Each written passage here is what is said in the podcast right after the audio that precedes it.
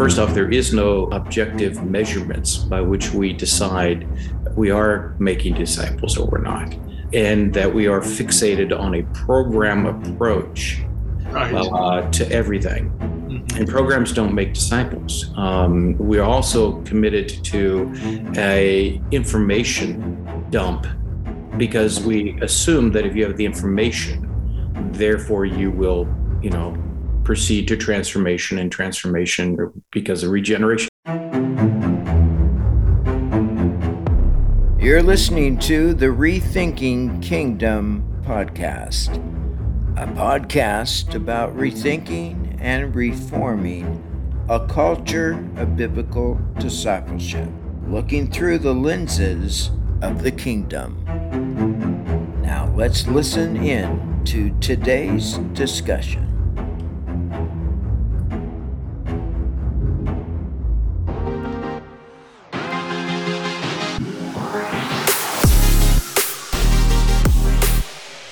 Invited Kent to get a, I would say, a missions perspective of discipleship since Kent for years has gone to other nations and discipled nations where we are, are looking at it from the other side, from the church perspective.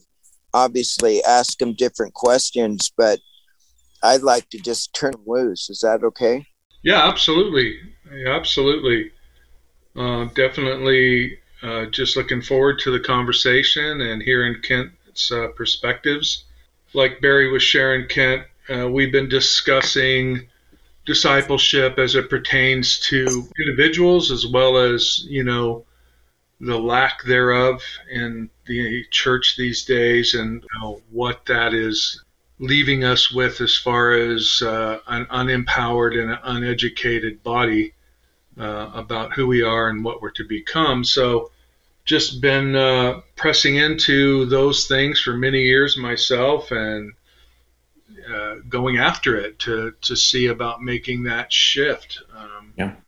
My current press is to have discussion groups in and around rethinking discipleship and creating a culture of disciple makers. And I also know that we don't need to reinvent the wheel. There's so much good work out there. It's just about how disconnected and disjointed it all seems to be. Mm-hmm.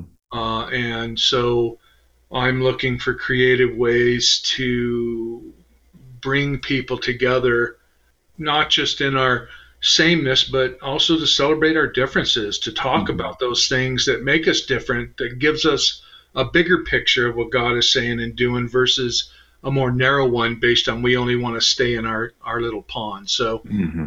all of these things are super important to becoming the corporate bride identity, and that's the nutshell version of where I'm at. Great. Well, I think it's obviously a um, much needed conversation, and you're correct, Barry. Uh, it, it's quite a, a, a, wide berth of discussion on the subject of discipleship, and uh, we don't need to reinvent the wheel, but we do need to get the wheel moving. Um, and I would say that eh, we don't have to take our our opinion about these things. It used to be that way, but research has finally caught up. You know, like Barna and others, who has put out just this last year staggering research uh, one of which is about biblical worldview and finding that there is less than 17% of the people currently attending church. By that, that would mean they're probably going at least two out of four times a month, and they consider themselves church going Christians. But of that segment, less than 17% had a biblical worldview, 61% um, had a, a new age worldview, 21% had a Marxist solid Marxist concept, which is you can't have Marxism and Christianity. You know, I mean, history's proven that. Just read the, the Karl Marx manifesto, you'll understand that. Religion yeah. is the opium of the people. It is the poison that has confused people. Therefore, we've got to get rid of it. Uh, the religion of communism is the state. Yeah. So they're not compatible.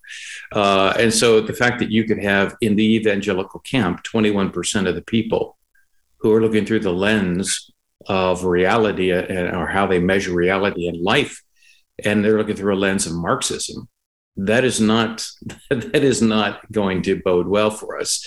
So, and again, I've never met a pastor that when we have these conversation has never has ever said no, we're not discipling. They all believe they are, and and it's uh, whether we're talking missions field or we're talking here. There, there's a couple things that are the crux of this, which gives support to this um, disconnect that you talked about a moment ago, Barry. And that is number one, uh, the belief that you're doing something without actually measuring something. If you actually measured it, you'd find out you're not. Okay. Then you'd be forced to do something about it. First off, there is no objective measurements by which we decide we are making disciples or we're not. And that we are fixated on a program approach right. uh, to everything.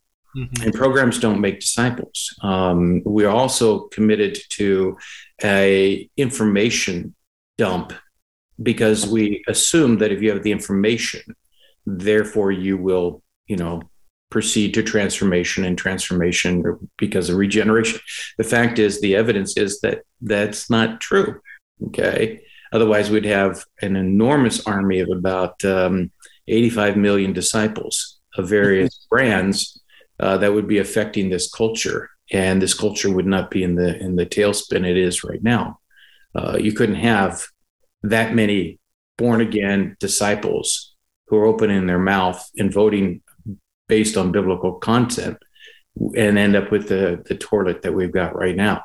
So those are feeding it. And then the other thing that feeds it is we tend to replicate what we are.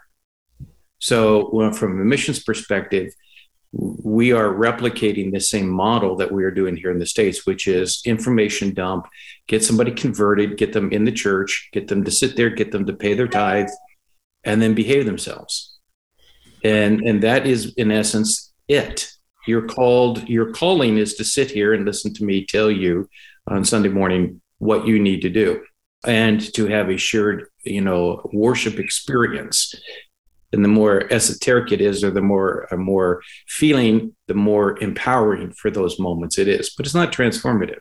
Mm-mm. so we export what we are.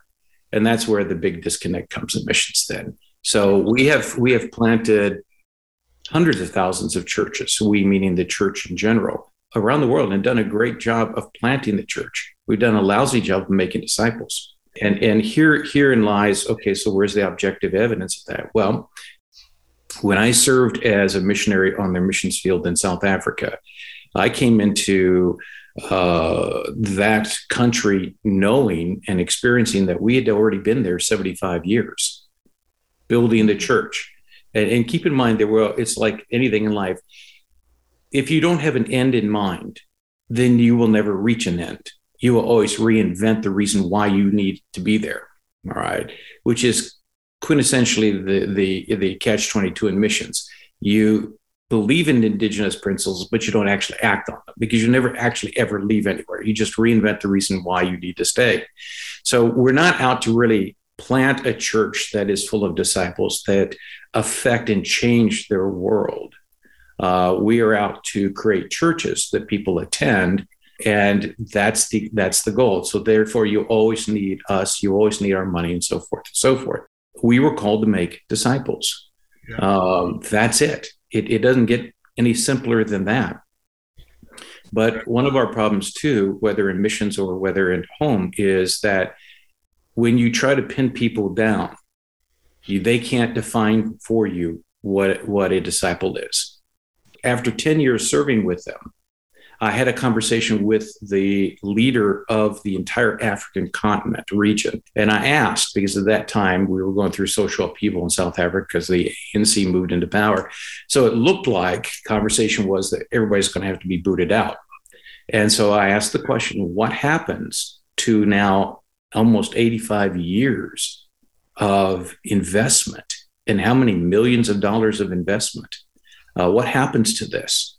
And that director uh, said to me, You know exactly what will happen. In less than 90 days, 85 years of work will collapse.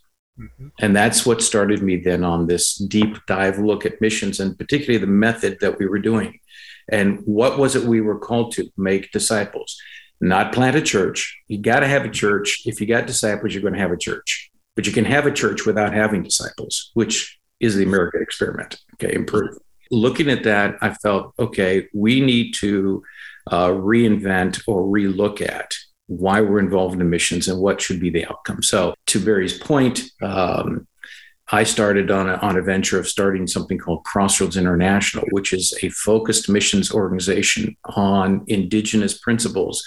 So we begin not with Western missionaries, but with national partners that we've identified and we recruit and then we resource them for missions. But we build the ministry around their gifting and their personality and their burdens. But the goal of it in it is to disciple that individual, both as a man of God but as a man entrusted with a calling too. And then we released that person and then they carried on. So in South Africa, uh, we not only indigenized the work there, but today the one person I discipled has 15 people on his staff, and they're out doing a multiplicity of different ministries. But all of them have a goal of to win converts, but take those handful of converts and now begin a systematic way of relationally discipling them. So, to your point, you said something earlier, Barry, at the beginning about wanting to create groups of disciple makers. Those are kind of my term. I don't know if that's the term you used, but that's exactly so. What we've done is the mission isn't to go do the humanitarian thing. The mission isn't to plant the church. The mission isn't to do water wells. We might do all of those things. The mission is to make disciples, to get there, to get a reason to be in your community. We may dig a well we may plant a church, typical evangelism. We may use humanitarian aid, like a feeding program, ongoing, to get us a reason to be in your community so that we can have conversations about the gospel, so that we can see Christ bring you into faith, so that we can disciple you, so that we can form a church. So uh, it's a different approach because the outcome is to make disciples. If if you're not doing that, then we're not interested uh, we think you're wasting God's time and resources. Um, so w- that's how missions evolve for us. That's how this whole idea of discipleship. And then we realized that when I first was doing it, it had to be relational. It couldn't be an information dump. Now, let me back up and quantify that. Information is required for discipleship to have a chance to take place, but information is not discipleship. Uh, the the fact that through a sermon or through a conference you just do this heavy dump truck load of information does not guarantee that the person is uh, any better other than better informed, but they are not transformed. And the regeneration, the proof of salvation has to be in regeneration. And that's that ends the argument whether we're talking about gender identity or whether we're talking about same sex marriage or if we're talking about can you have mistresses in a foreign country? Can you have five, 15 wives? All of it's answered simply by that if we're discussing some of these things, the question should be is the person I'm discussing with, have you experienced regeneration? Because regeneration will go to the whole issue of a, of a biblical worldview.